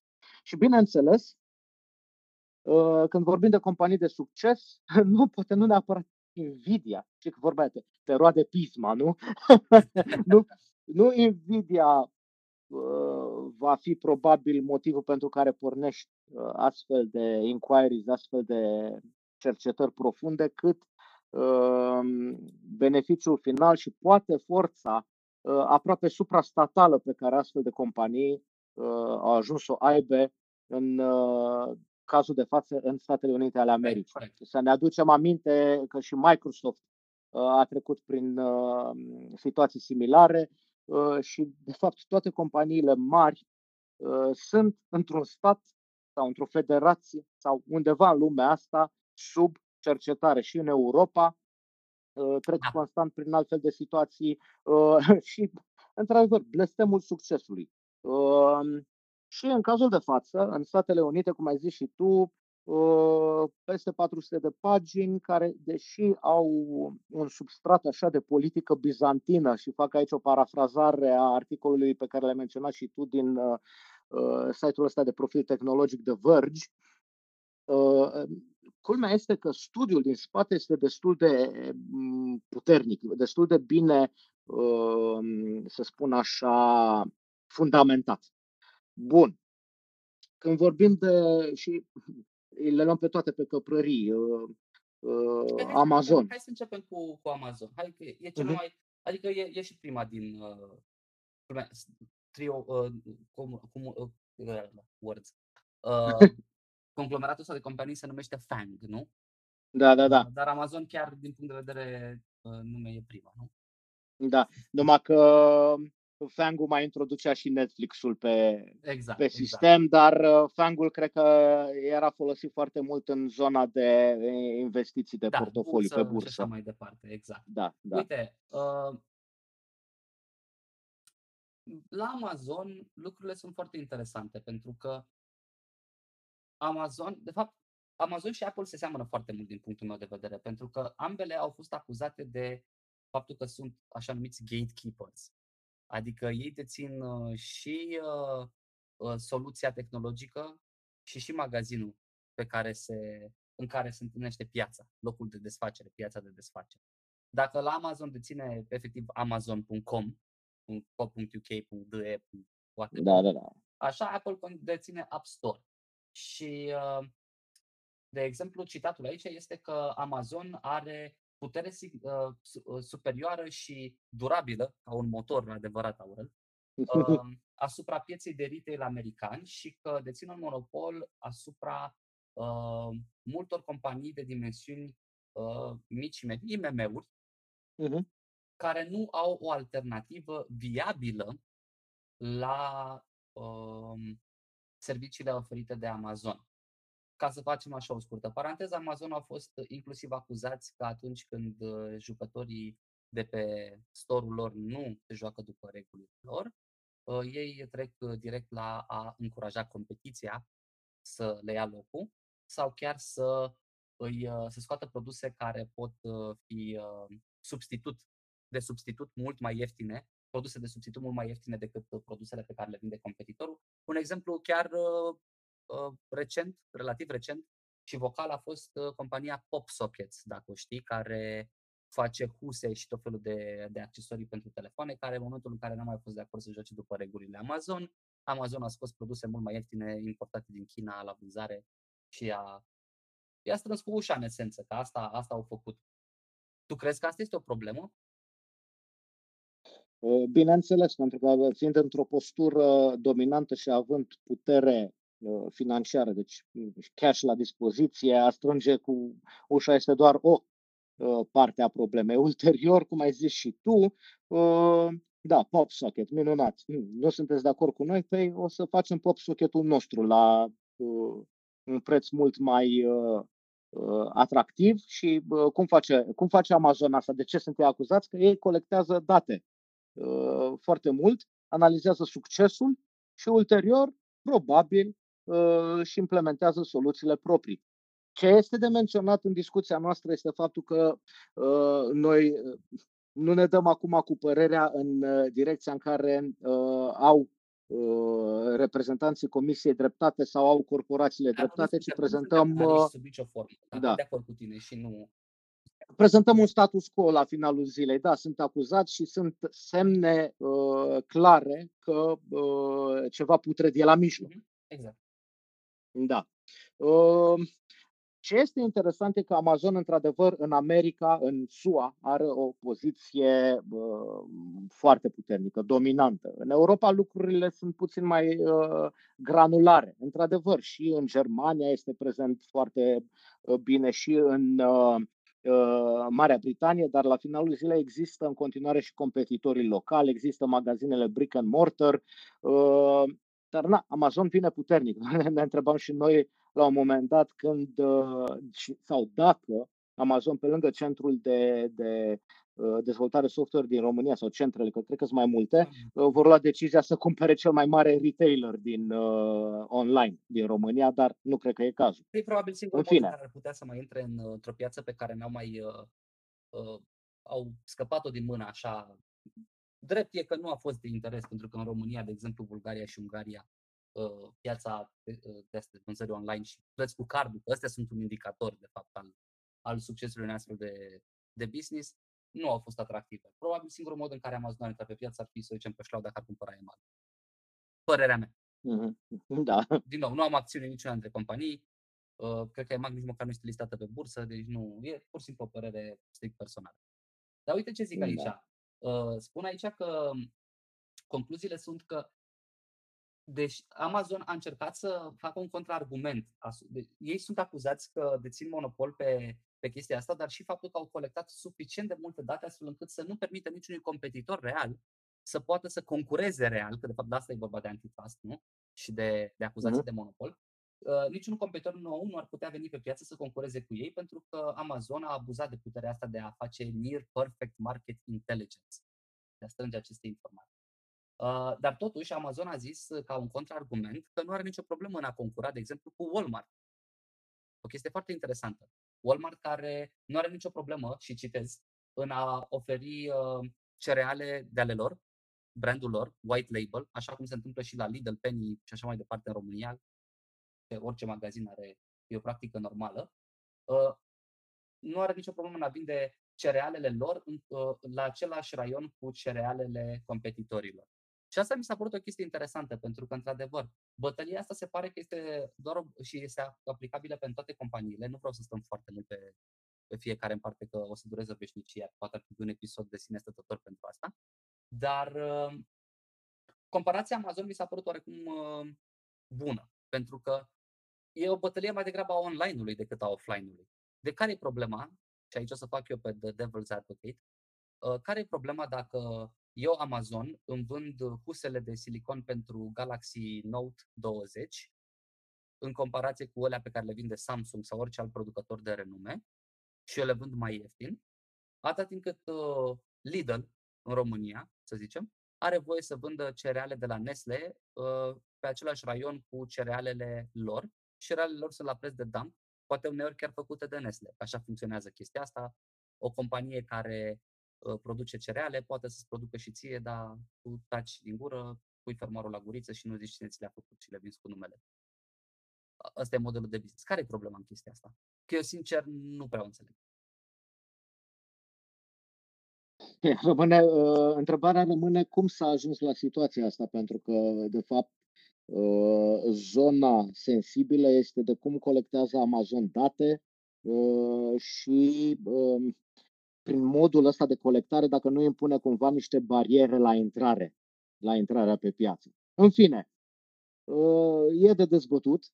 Uh, vorba aia, dacă ar fi să uh, facem o analiză în extens, ar trebui să luăm 70 de pagini pentru Bun. analize. Că celelalte companii de care ne interesează pe noi în mod special de mobile technology lipsesc din acest segment. Trecem direct la Apple, că e singura care este pe lista asta. Putem să discutăm și despre uh, Facebook, de exemplu. În, uh, la Facebook lucrurile culmea au fost destul de indulgente. Uh, ai spune că Facebook um, ar trebui la rândul lui uh, tras de urechi și spart în bucăți pentru că ei au ajuns atât de puternici, uh, dar culmea printr-un efect de rețea. Pentru că Facebook deține uh, alte trei componente majore, Instagram, WhatsApp și Messenger.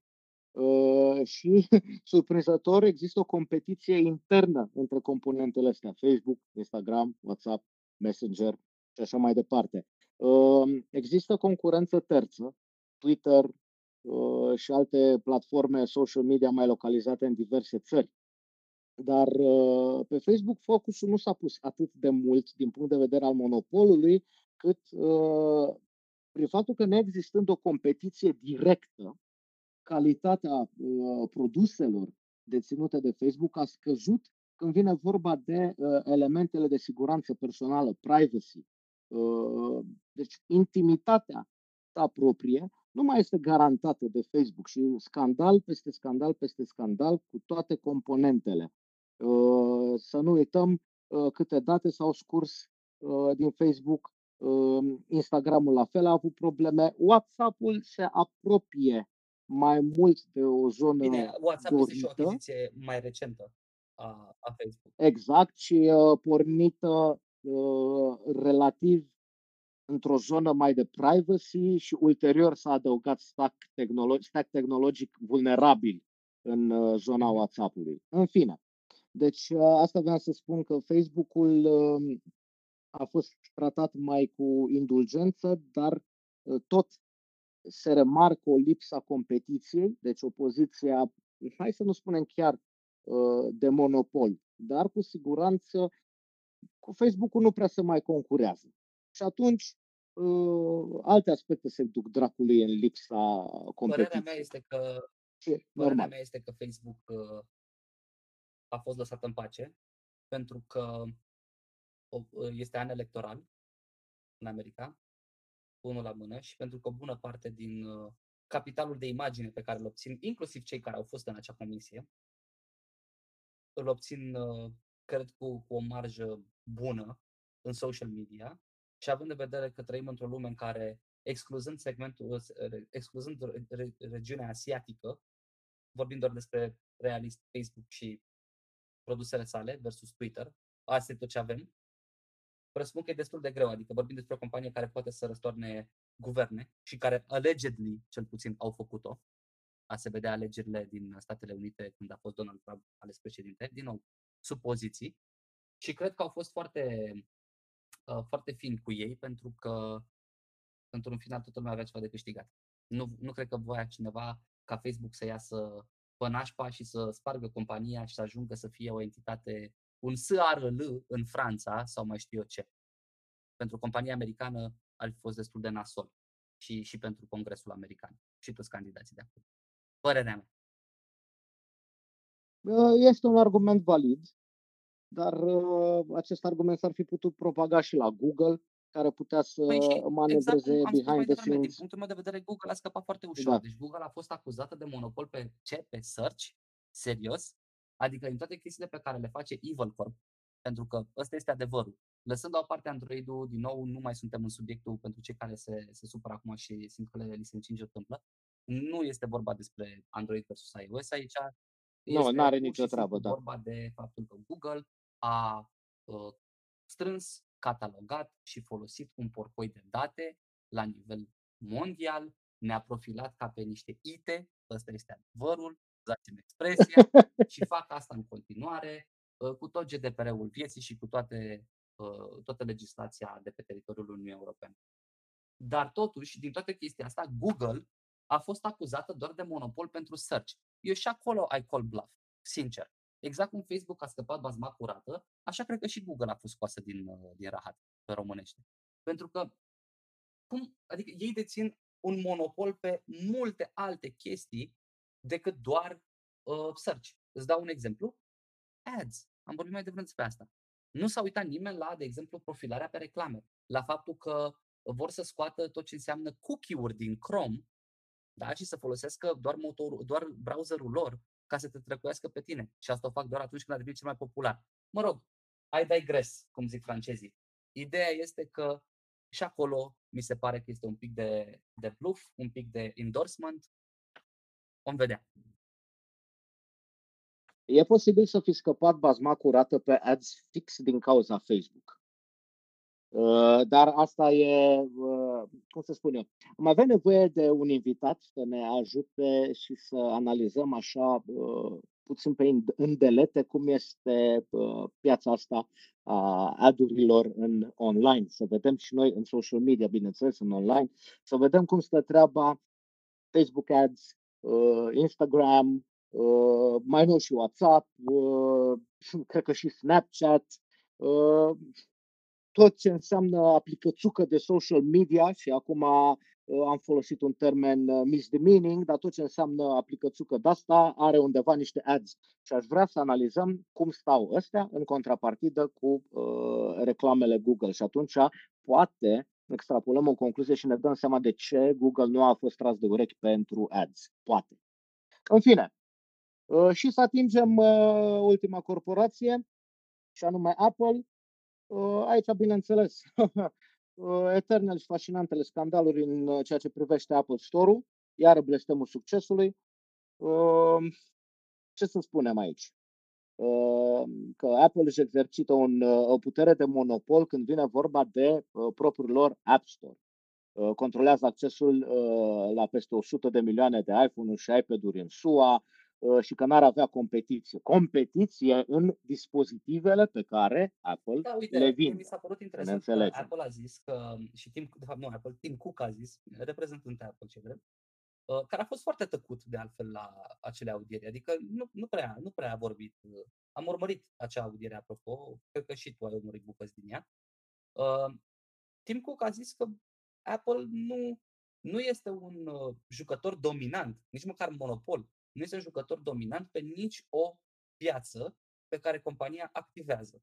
Adică nu are nici cel mai mare volum de telefoane, nu are nici cel mai mare volum de, uh, cum să zic, uh, de, de aplicații, aplicații downloadate, exact. că prin comparație cu Google exact, Play exact. Store. Exact. Uh, dar totuși, în, uh, din cauza uh, contextului în care Spotify, Fortnite, uh, Hey.com și alții hey, uh, făceau uh, zgomot, aș spune, sincer, pe fundal legat de, de Apple și de modul în care își gestionează App Store-ul, uite că s-a ajuns totuși să fie investigat și recomandarea este ca cel puțin uh, App Store-ul să fie desprins, să fie, o compa- să fie o companie de sine stătătoare. Da, aș putea să spun uh, o chestiune aici destul de interesantă. Uh, toată sabia asta care orbitează uh, în jurul uh, Apple pentru a tăia uh, App Store-ul din compania mamă uh, e oarecum justificată din simplul uh, context, să-i spun, etic. Și anume, Apple este judge, jury și executioner în propriul lor App Store și dacă ceva nu convine, uh, trec direct la, la uh, măsuri de retorsiune sau chiar uh, chestii coercitive, în speță te zboară de nu știu ce te-a lovit. Și tocmai asta este problema fundamentală, că ei fac absolut tot în App Store-ul ăla într-un context oarecum nu prea concurențial. Pentru că dacă nu le convine, ă, cum am zis, trec la măsuri de atac. Ă, și mai mult de atâta, m-a distrat foarte mult în raportul ăsta că Apple are divizie și există documente care stau ă, să fundamenteze ceea ce urmează să spun, are divizie care analizează aplicațiile de succes și Apple face ceea ce se numește de Sherlocking, Adică investighează aplicațiile de succes pentru ca ei ulterior să scoată uh, o aplicație similară sau poate chiar mai bună. Adică ne, zicem că nu, poate fi exagerată. Adică face exact ce făcea și Amazon mai devreme în exemplele date, că se uită la competiție da. și văd că un competitor a scos un produs mai bun și atunci încearcă fie să îi cumpere, fie să îi uh, uh înlocuiască cu un produs de substitut. Da, sunt, sunt de acord cu tine aici da, și într-adevăr da, cred că da. toată lumea ar avea de câștigat dacă App Store-ul ar fi vegheat de către o entitate de sine stătătoare. Personal, ca utilizator de iOS, nu consider că ar fi cazul și ar fi binevenit pentru nimeni ca alte store-uri să existe pe iOS. Am motivele mele pentru care zic asta și uh, cunosc foarte mulți oameni care sunt de aceeași părere cu mine, dar într-adevăr, cred că Apple ar trebui să uh, să nu mai dețină un control atât de mare asupra App Store. Poate ar trebui să devină o companie independentă, poate ar trebui să devină un, uh, o organizație, în adevăratul sens al cuvântului, care să fie controlată de terți, cum a făcut Facebook, de exemplu, cu fake news și cu alte chestii. Poate, poate ar trebui să se întâmple da, da, da. asta. Pentru că mie mi se pare frapantă și comparația. Câteodată uh, văd și aici în, uh, în documentele astea ale lor, din uh, rezultate din, uh, din analiza comisiei, că anumite chestii sunt chiar stupide. Adică îi acuz pe Apple că ți ia 30% din profit, din vânzări, dar Facebook, în cazul în care nu știai, îți ia 10% dacă tu vinzi o carte pe Facebook, atât timp cât cartea respectivă este vândută cu sub, cred că 10%. Sper să nu nu, nu, da, Facebook sau Amazon? Amazon îți ia 30% dacă tu vinzi o carte sub 10 dolari, adică până la 9,99 și dacă vinzi o carte peste 10, peste 10 dolari, îți ia 70, 70% din valoarea vânzărilor în timp ce Xbox, uh, Nintendo și, uh, mă rog, Microsoft, Nintendo și uh, Sony îți iau tot 30% pentru volumul de vânzări. Aia mi se pare că e o chestie, și nu, o luptă cu Epic Games, nu vreau să intru în ea, mi se pare, mi este, mie personal mi este scârbă, mi se pare că efectiv este, uh, cineva încearcă să mulgă o vacă care de mult nu mai are lapte, dacă înțelegi ce vreau să zic, cu chestia asta. Da, în orice caz, uh, procentul pe care uh, Uh, acești distribuitori îl cer, nu cred că mai are să discutăm, pare la fel peste tot și nici nu cred că intră în nu, da, uh, zona de analiză. Am încercat să le spun, uh. să pună și chestia asta ca un argument. Uh, din punct de vedere al App Store-ului, da, sunt de acord. App Store-ul ar trebui să fie mult mai uh, democratizat. Cred că e, e a doua oară când folosesc cuvântul ăsta în episodul ăsta. Uh, dar ar trebui să fie mult mai, mult mai democratizat. Pentru că nu, într-adevăr, Apple conduce uh, App Store-ul pe mână de fier nu cred din nou și insist și dacă aveți altă părere puteți să ne trimiteți un mesaj pe uh, Twitter, pe Instagram, pe Facebook, at Treabăcast. Dacă aveți altă părere, uh, sunt, orice opinie este binevenită, bineînțeles. Eu cred că în momentul de față, așa cum este ecosistemul Apple acum, dacă ar apărea un alt store sau mai multe store-uri, uh, utilizatorii într-un final ar avea de pierdut. Oricât de mișto ar părea ideea că ai putea să ai o mie de store-uri. Părerea mea. Da. Păi cam ă, asta ar fi și despre o analiză așa în ă, quick nutshell despre ce s-a întâmplat cu uh-huh. Antitrust Committee. Bun. Păi ne-am întins deja. Cred că cam asta este episodul nostru.